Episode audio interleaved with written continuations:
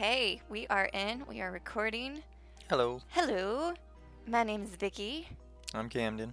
We're nailing it. And uh, this is Grumpy Octopus uh, Productions presents Wachowski Watch. Yes. Wachow! No. Every time.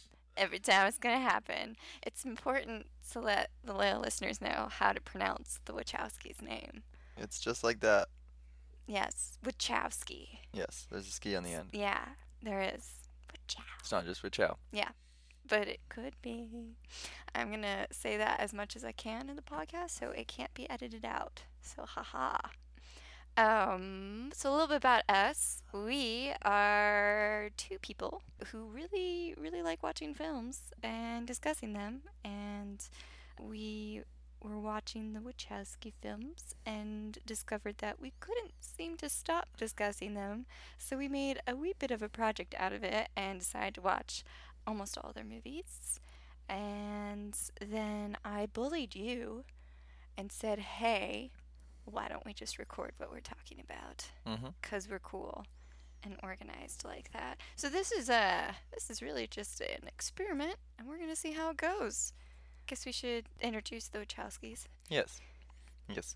And we're also going to talk about the order of events. Yes. And that's that's pretty much it for Yes. this, right? yes. Okay. And then maybe briefly why we like them.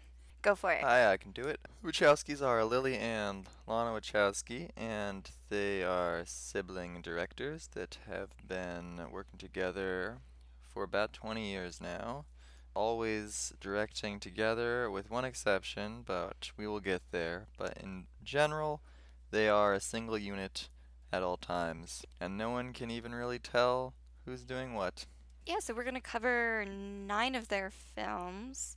They've done a, like a lot of other stuff as well, but we're gonna kind of focus on the big ones. So nine films and then two seasons of a Netflix TV show, which just got canceled, and I'm super sad about it. Mildly devastated, because I was kind of hoping it would just turn to a Sense8 podcast. So hopefully by we'll be doing that one last because that was their latest project. Yes.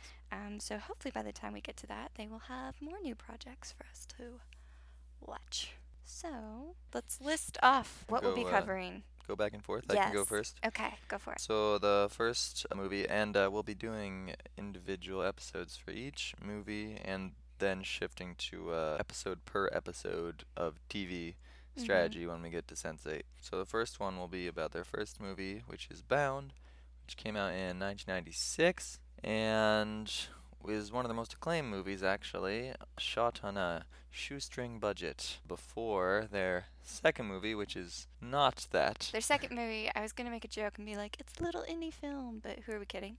It is the one, the only, The Matrix, which came out in '99. Except there are three of them. There are three of them, yes. This is the first in the trilogy. The second is The Matrix Reloaded. Third one's Matrix Revolutions. Both of those came out in 2003.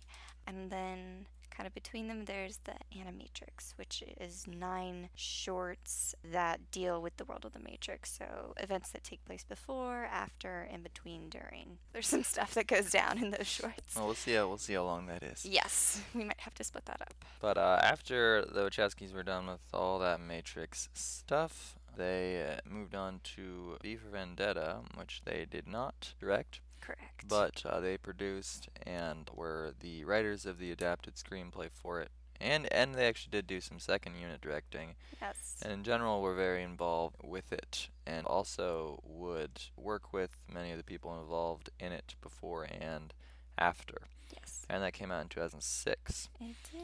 And uh, I think quite a lot of people probably even think they directed it, so we might as well talk about But it. But we are gonna yes, we are gonna talk about it. The next one is a cult classic, Speed Racer, which came out in 2008. Didn't get super good reviews upon its initial release, but now It has been vindicated now and is widely regarded as a modern classic yes, by yours truly. by at least all of the people that liked it originally. Yes, yeah. Hey, hey, I'm super stoked to talk about that one. I mean, I'm excited about all of them, but that one I usually don't stop talking about. So No.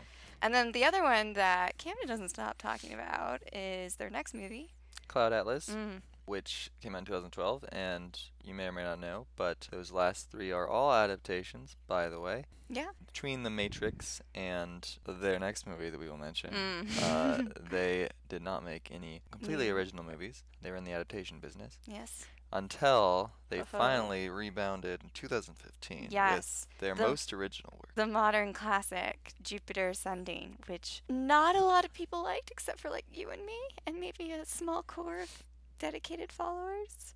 So that one's going to be a Yes, really Jupiter Ascending. Jupiter Ascending is not yet regarded No. as uh, as a classic, but Mm. you know it's like only been Speed out Racer. We might for have to two give years. it time. Yeah. So I'm sure within the next seven or eight, or uh, 20. everyone will feel really bad about what they said back Yeah, in I 2015. feel so bad about Channing Tatum and his boots.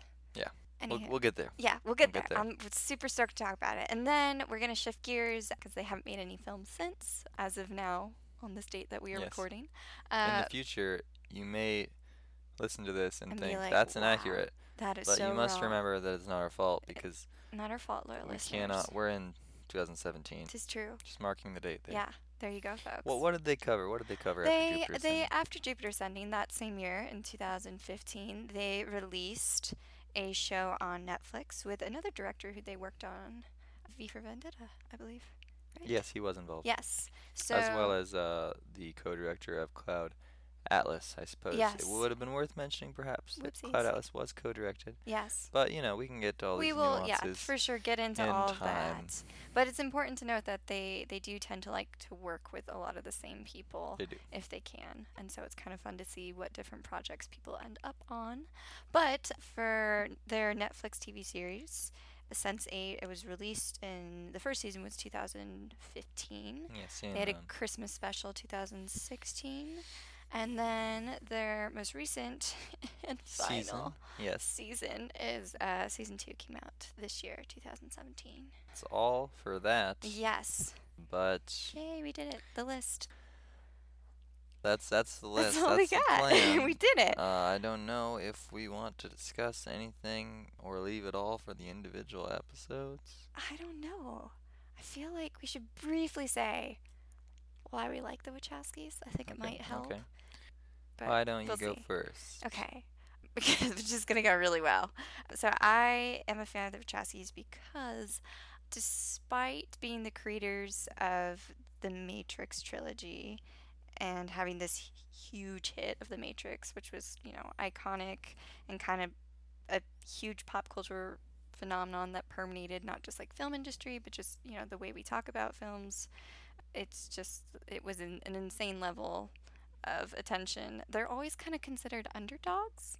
They are very innovative, both with like their storytelling, the content, and they're just fun. I mean, it's clear that they they take their work very seriously, but the work itself is not always serious. It's just kind of entertaining and inventive, and I like that about them because they're always kind of pushing the limit best they can, and they always seem a little bit ahead of the curve. And so it's fun to watch their films and then have everybody else kind of play catch up.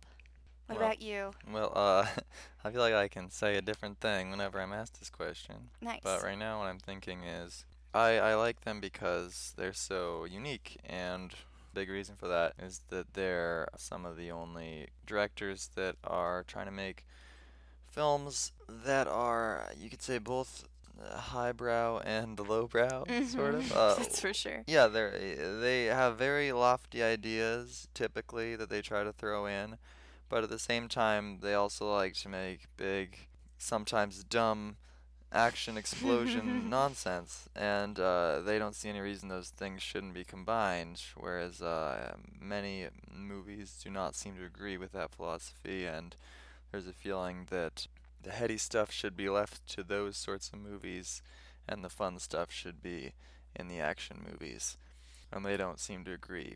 Mm. And uh, also, their movies are just very ambitious. Yes, they are very sincere, despite our culture tending to have a lot of irony uh, these days. You know, a lot of uh, a lot of big blockbusters, for example. You know, superhero movies lately. I like a lot of them, but they undercut themselves a lot of the time on purpose. Eh, so people won't think they're cheesy. You know, they they poke fun of themselves all the time, and Mm. Wachowskis, for better or worse, do not really tend to do this. Oh, they they're believe fully in themselves. Yes, you know they are they are cheesy, and it it's just different above anything else. They Mhm. uh they are always themselves, and they don't have any interest in Compromise. yeah yeah and compromising or trying to m- make people who might be resistant to that sort of cheesiness feel better by you know poking. F- well, they poke fun at themselves. Do you know what I mean? By yeah, uh, they they're not interested in pleasing the audience. Yeah, well, they- they don't. They don't need to say like, "Wasn't that ridiculous?" Yeah. Uh, we can all laugh at that. We don't have to take it seriously. They they refuse to do that with any of their work. They they do take it all seriously, even when it is funny Mm. Lighter because they can do that. Uh, they just don't ever treat it with anything less than respect they think it deserves. I guess you could say. Boom. So that those are some reasons. Yes. Some of I'm sure we Many have, reasons can be given. Yes, for a each lot more. individual m- uh, movie. Indeedy. I think we've done it. I'm super pleased. We should probably sign off or Okay. reintroduce ourselves. Yes. Okay. Uh, you you go. This was Vicky. This was Camden. We are Grumpy Octopus, and we will be talking to you guys soon. Bye. Bye. Ciao. None of that. All the time. It's gonna happen.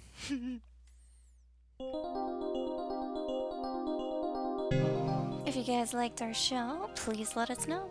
You can rate and review us on Apple Podcast, and also feel free to contact us on our main website. That one is grumpyoctopusproductions.com. That'll link you up to all of our social media. You can follow us on Twitter and or like us on Facebook. And you can reach out to us at our email account. That is grumpyoctopusproductions at gmail.com. I think we're sensing a bit of a trend here. um, also, on the website, you guys can check out all of our episode and production notes and fun little extras as well. So, as always, thanks for listening, loyal listeners. Alrighty, signing off.